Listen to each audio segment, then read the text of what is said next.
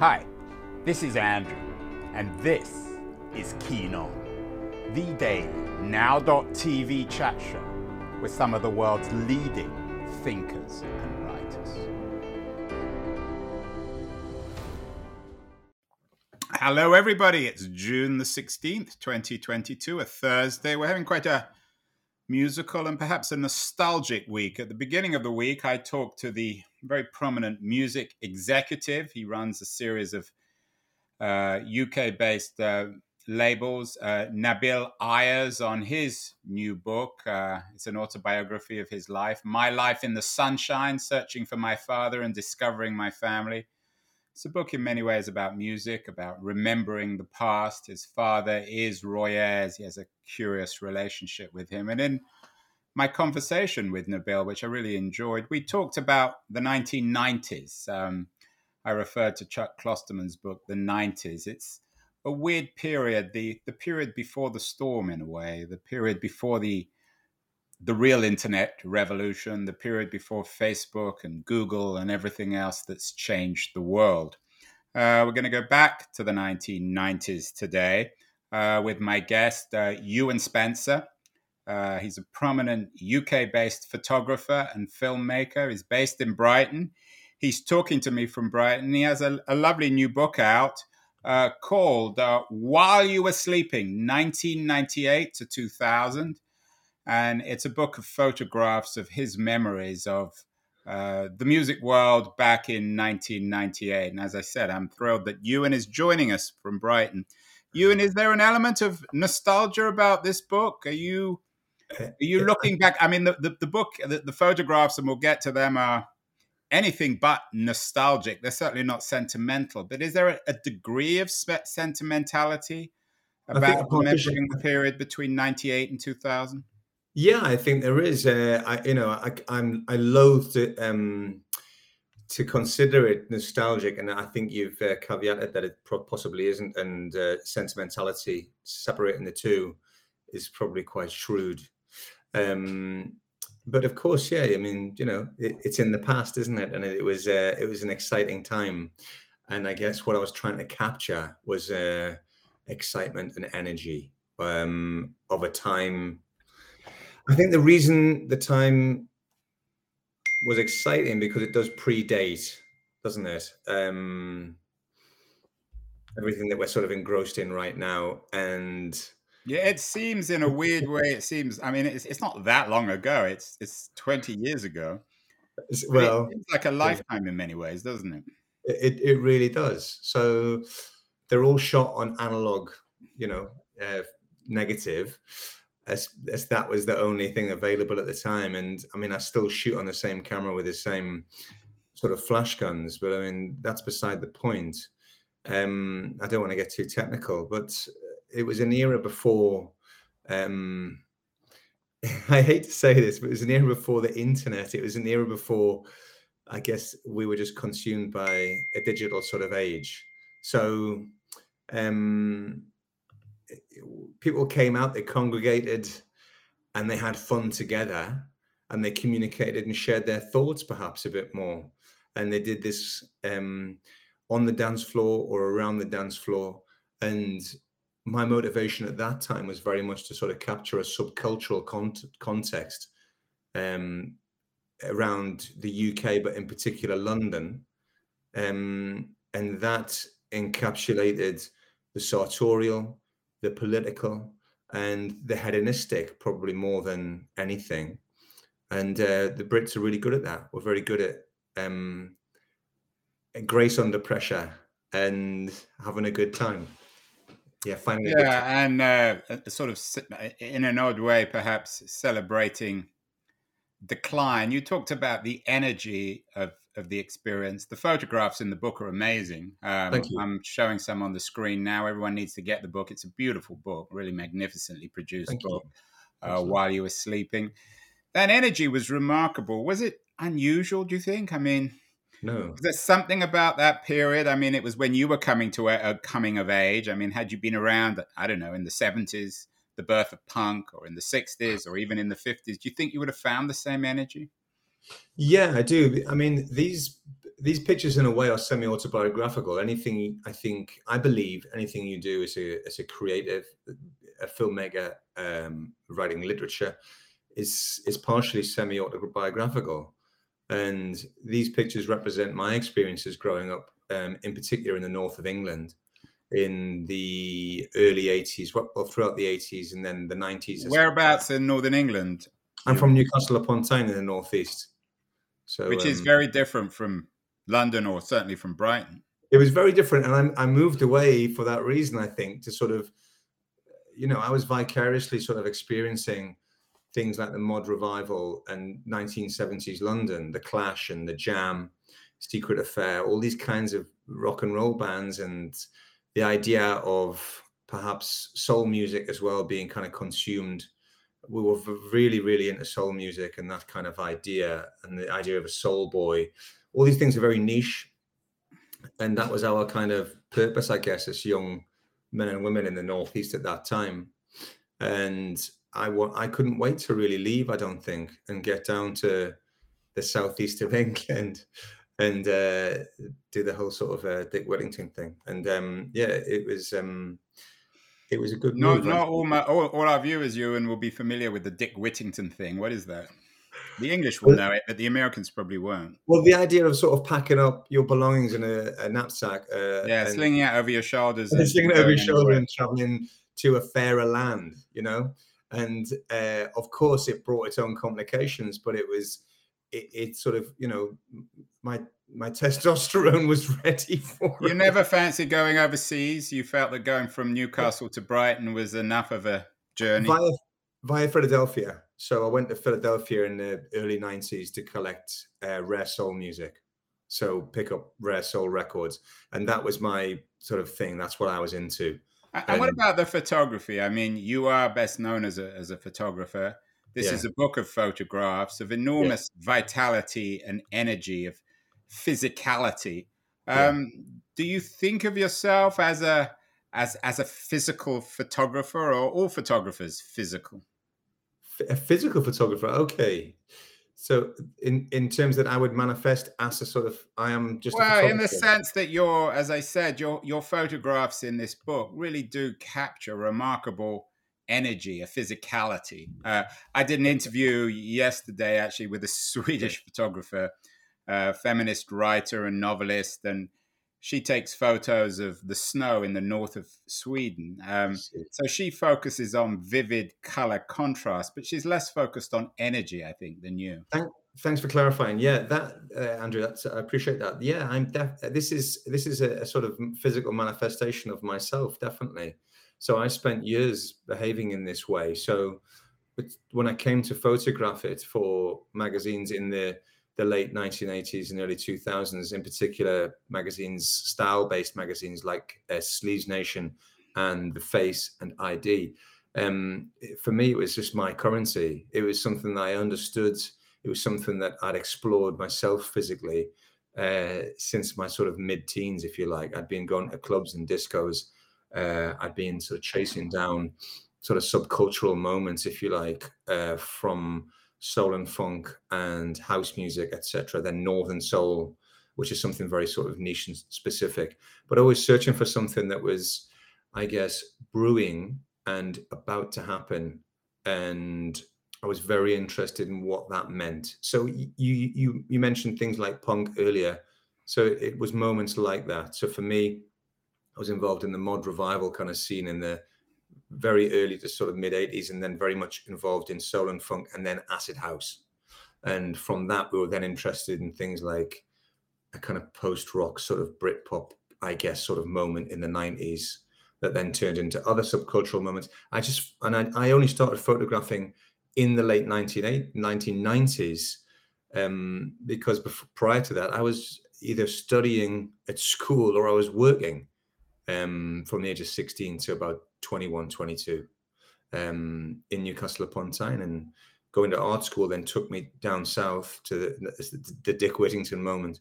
And that's where I then sort of explored a little bit more into the subcultures that I'd always sort of desired. You, uh, you, you, you mentioned the, the, the, music world. You've done a lot of work with a number of prominent Br- British bands, Massive Attack, The Streets, yeah, The Charlatans. How do you think the cultural moment that you captured between 1998 and 2000, how's it held up? Uh, reading uh, Klosterman's The 90s, he spends a lot of the book focusing actually on the music scene uh, in, in Seattle, as Nabil Ayers does, because he grew up in Seattle too.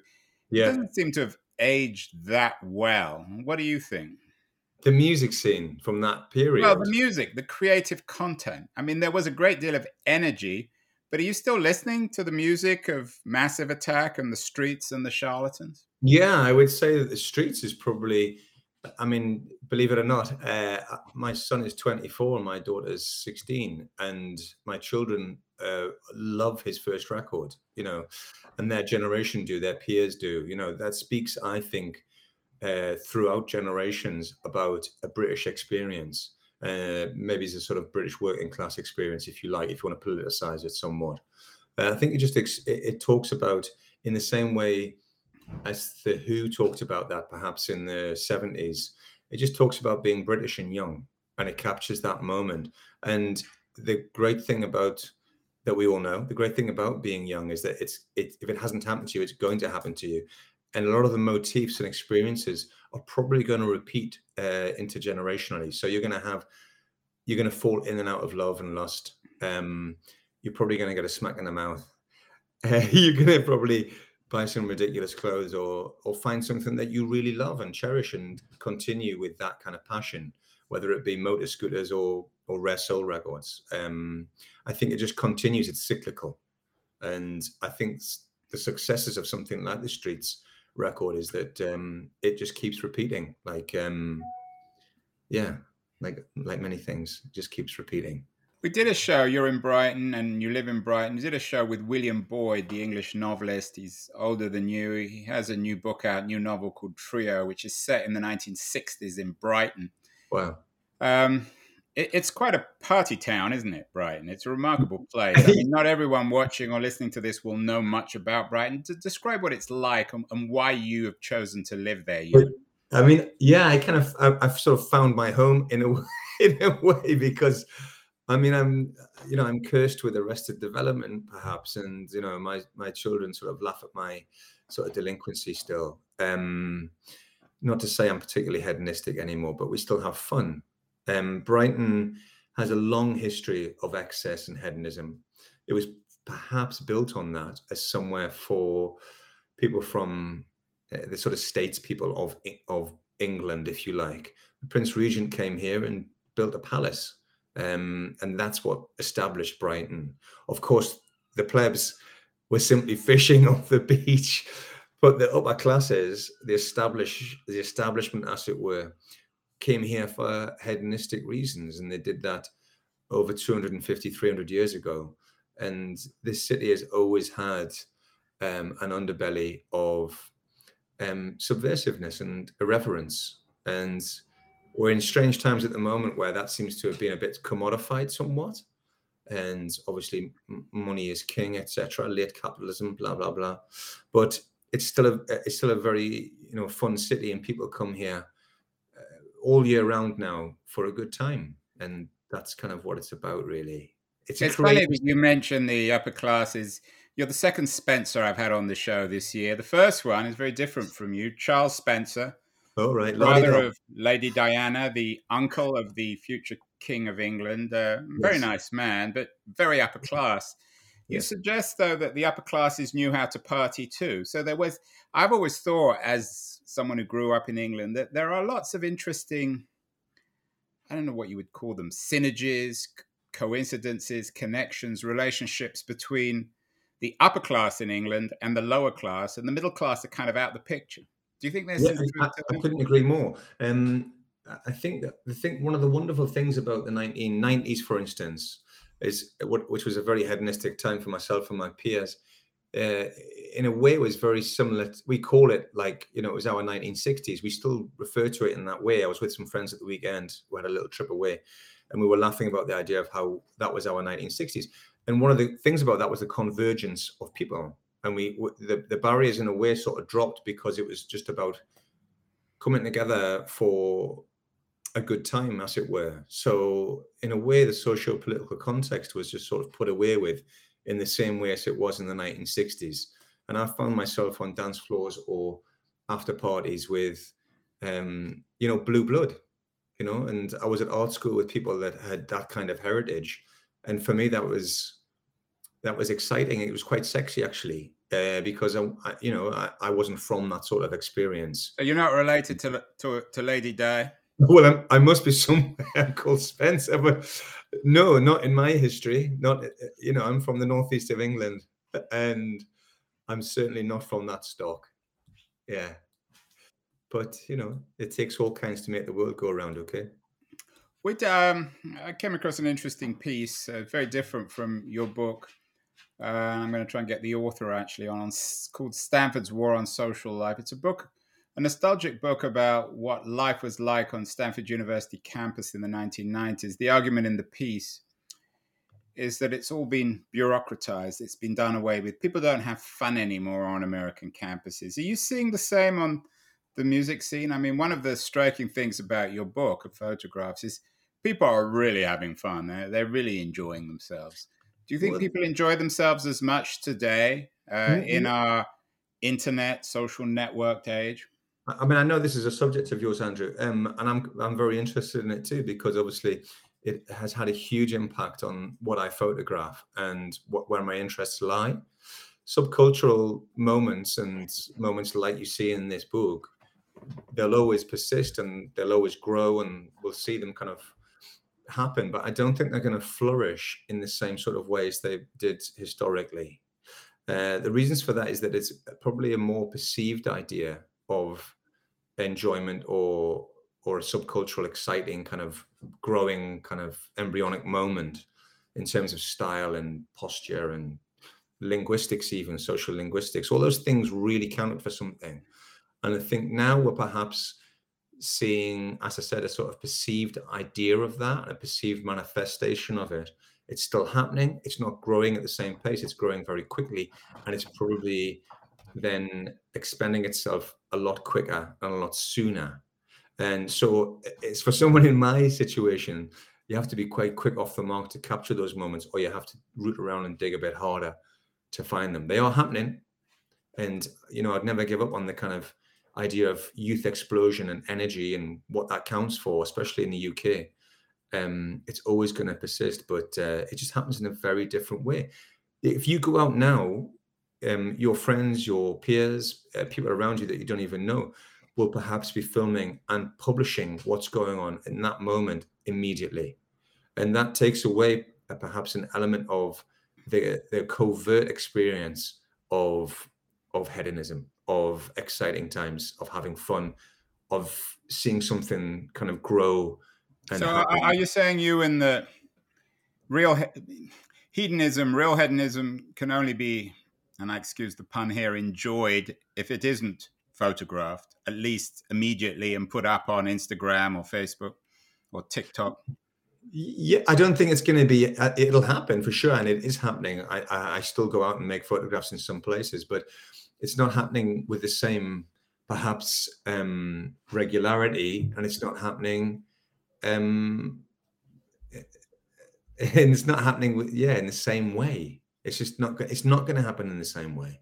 As you're a you're a professional photographer. I went to your website. There were attractive advertisements. It seems to me to men's underwear. How hard is it these days to be a a professional photographer? I know that the the trade, the commercial trade of being a photographer, is probably even more than musicians has been undermined by the digital revolution. It's a tough business, isn't it, to make money? I wouldn't say it's been undermined by the, the, the, the, digital revolution, perhaps. I think what's actually happened is it's probably enhanced it.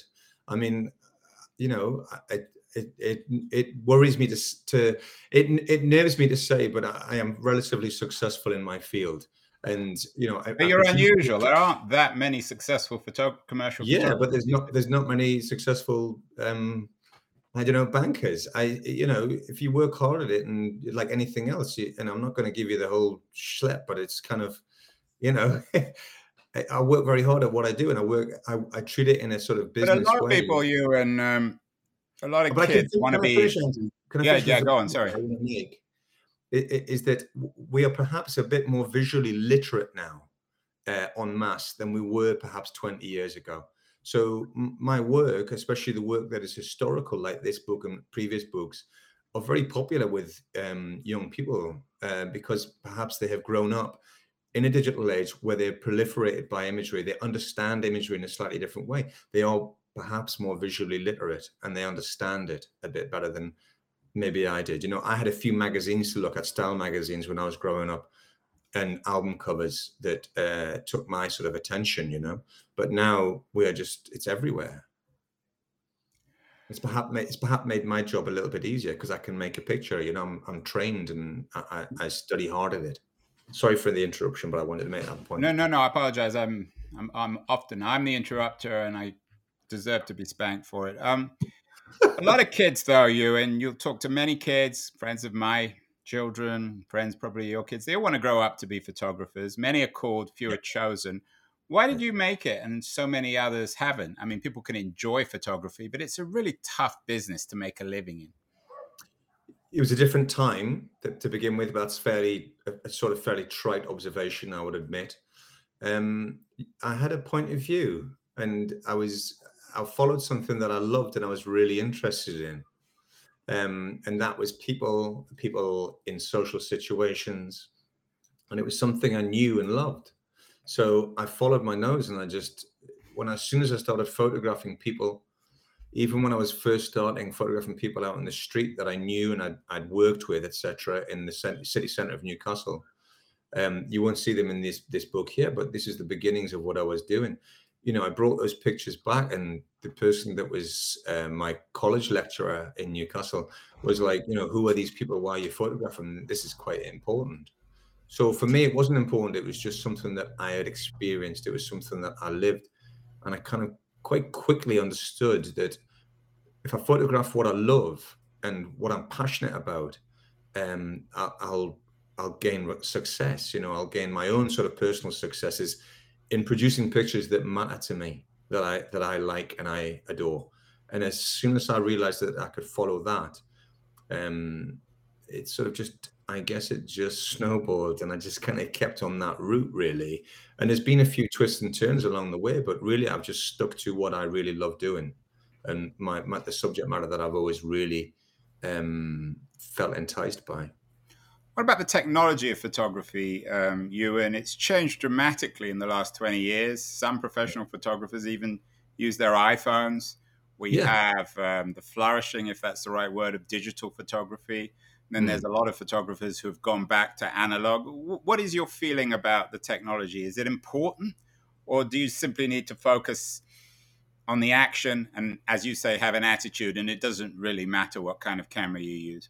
Yeah, I mean, I, I keep up to date with you know technology and what's coming out from the camera I use to the flash systems we use to you know the, the what's called a digital technician, the DT, who's working with me on set when we're shooting things like that Burberry campaign that you showed earlier, like men's underwear. So you know, we this picture here. So this is a picture for Burberry, uh, British fashion house. So as long as you know i don't really think too much about the technical aspect of things and and things come and go they always have. And obviously technology is constantly sort of being rolled out and at, a, whatever pace it is. And for my own personal work and for a lot of the clients i shoot uh, for um, fashion brands fashion houses etc um, i will use analog photography that that is exactly the same as um, exactly the same system as you see in the pictures in the book. So I'll still just keep using that system for, you know, the things that are prestigious and and you know things that matter to me, my personal work. I have the same setup, and I might change it and switch it around a tiny bit. There's little changes here and there, but just to kind of enhance it perhaps and make it as, as best as it can be. But really, I kind of stick to my guns, and the sort of technology follows me. that's the best. That's the best way around, isn't it? You know, I yeah, and, I assume that most of the photos for this particular book, while we were sleeping, yeah. I mean, you were a student back then. They were taken with a fairly basic camera. And we were taken with a, a, wonderful camera that I still own, which is a Japanese kind of medium format rangefinder, and that probably just is gobbledygook to a lot of people. But um, it, it, has a wonderful lens. It's something you hold up to your eye, and I have variations on that camera that I still use. I still have this same camera. A lot of the camera, the camera that was, I use two different cameras here. One of them I still shoot a lot of work on today, and I use the same flash guns and the same kind of power and cabling and yeah, the whole sort of shebang. So, um, does that answer your question? I, I, maybe I missed. Yeah, I mean it's a it's a nerdy question, but I'm sure there are some people watching um, Ewan who are photographers and into the gear. What about yeah. the, the, book side of it? Um, I did a, sh- a, show last month with Arthur Grace, a prominent American photojournalist. Uh, he has a new book out, actually by your publisher, called "Communism's a Cold War Album." Beautiful album of his memories or his mm. his photographs of communism um, in Eastern Europe. Your book, like Grace's, is a memory of a particular kind of period, a, yeah. a foreign world in many ways, 1998 to 2000 in mm. Southern England, in Brighton, in the, the music clubs of London. Yeah. Um, what is the value of a book? I mean, clearly, you, you, you, it's a good way, I guess. It's a good vehicle to get your name out for people to see your work who might not see it. It's not a way to make a living. Um, what, what, no. is it, what is it you like about books of photography? I call you the author of While You Were Sleeping, but probably it'd be better to call you the I don't know, the host or the photographer. You don't write in it, you show your work. No, I don't really write. Now I'm not a writer, uh, of course. Um, it is perhaps the same um, method as a, a, writer. You know, I'm telling a story, really. I'm telling something that, you know, I guess myself and the publisher hope is relevant and people desire and want to see this. Um, you know, my work has been shown in magazines uh, in galleries, etc., for you know over 20 years now, and I think this is my sixth book, um, photo book. So I've gained an audience over the years, and it, this book has been very well received by that audience, and it also the appeal for something like this is that it also reaches a, you know further afield. This is more of an international title with an, um, a, wider publisher with a wider distribution. So it's you know it's also something that will you know satisfy um, people who are into this kind of photography, this sort of life. It will ho- hopefully satisfy that. Um, yeah, I'm guessing there'll be two kinds of audience for this. On the one hand, people who lived through it, like yourself, yeah. for whom this will be deeply meaningful in a personal way. And then there'll be those younger people, perhaps, or people from overseas who missed it and will be fascinated with just seeing something that they didn't experience so close up with your work. It's a wonderful uh, book. Uh, congratulations. You. Thank um, you uh, very much, uh, Ewan on, on it. Uh, you may not be a lord, but you're a photographic lord. Um, what else are you reading? You mentioned you like to tell stories. Are there books? Do you like reading books? I do. I, I have a lot of. I have a. I have shelves full of books here. Wow. Well, tell me one or two that you would advise people to read that you've particularly enjoyed over the last few weeks. Oh, the last few weeks um, or months. What are your favorite books? What do you enjoy? What do you go back to? I like a lot of American literature, which is a bit of a cliche. Um, I've just finished Ragtime. Um, but I think is that Doctorow? Yeah. Um, and I just finished. Um, I just completed um, Carpe Diem, but it's not Carpe Diem. It's uh, Seize the Day, which is yes. a classic. Yeah, I've just finished Seize the Day. Um, I chewed through uh, a book about 17th century London last year for quite a long time. But I, yeah, I read all the time. I'm constantly reading. I like Hitchens, for instance. I love pouring through Hitchens. And Christopher, that's Christopher Hitchens. I beg your pardon, Christopher Hitchens. Yeah. Yes. Um, such a great orator and a great mind of our times. He's still so relevant. Um, I read articles online, but yeah, I'm constantly reading books, pictures in books. I like to go to bookshops and spend time in bookshops. I love Daunt Books in London. Yeah, Dawn uh, Daunt Books on Marylebone High Street. Maybe maybe you, uh, Ewan your next book can be a book of photographs of readers of bookstores. We need to remember those and remind ourselves of their value. It's a yeah. I'm constantly telling my children, yeah, encouraging my children to read because it's uh, it, it matters on many different levels. I agree.